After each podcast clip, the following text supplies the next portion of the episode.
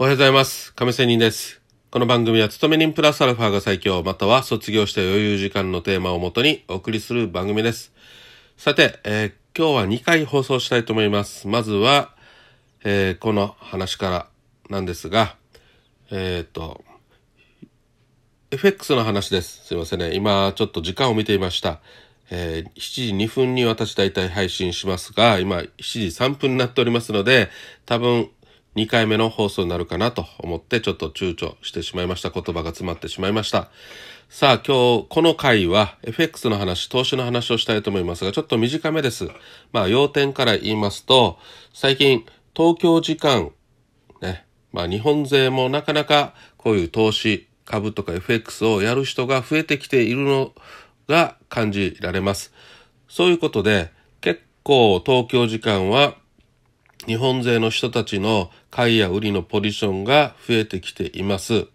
まあそれによってチャートがね、一個人投資家の少ない資金でありますが、そういう人たちがたくさん増えていますので、そういう意味で、えー東京時間の個人投資家での動きがチャートに反映されるということです。これは何かというと、今まではやっぱりね、え個人投資家が少なかったので、東京時間弱かったんですよ。ですので、大きなあの、大口の資金を持った人たち、生命保険会社や、まあ、えーなんていうか、年金機構とかね、そういう大きな人たち、ね、お金を持ってる人たち、あと輸入とかね、輸出とか、そういう大きな会社の、えードル買いとか円買いとかね、そういうのに振り回されて、あ振り回されてたよね、チャートは反映されていましたが、最近は一個人投資家のお金も、えー反映されてるのが、ちょっとね、注目しているところなんですが、まあ、それはそれでいいんですよ。東京勢もだいぶ取引するようになって強くなってきたと。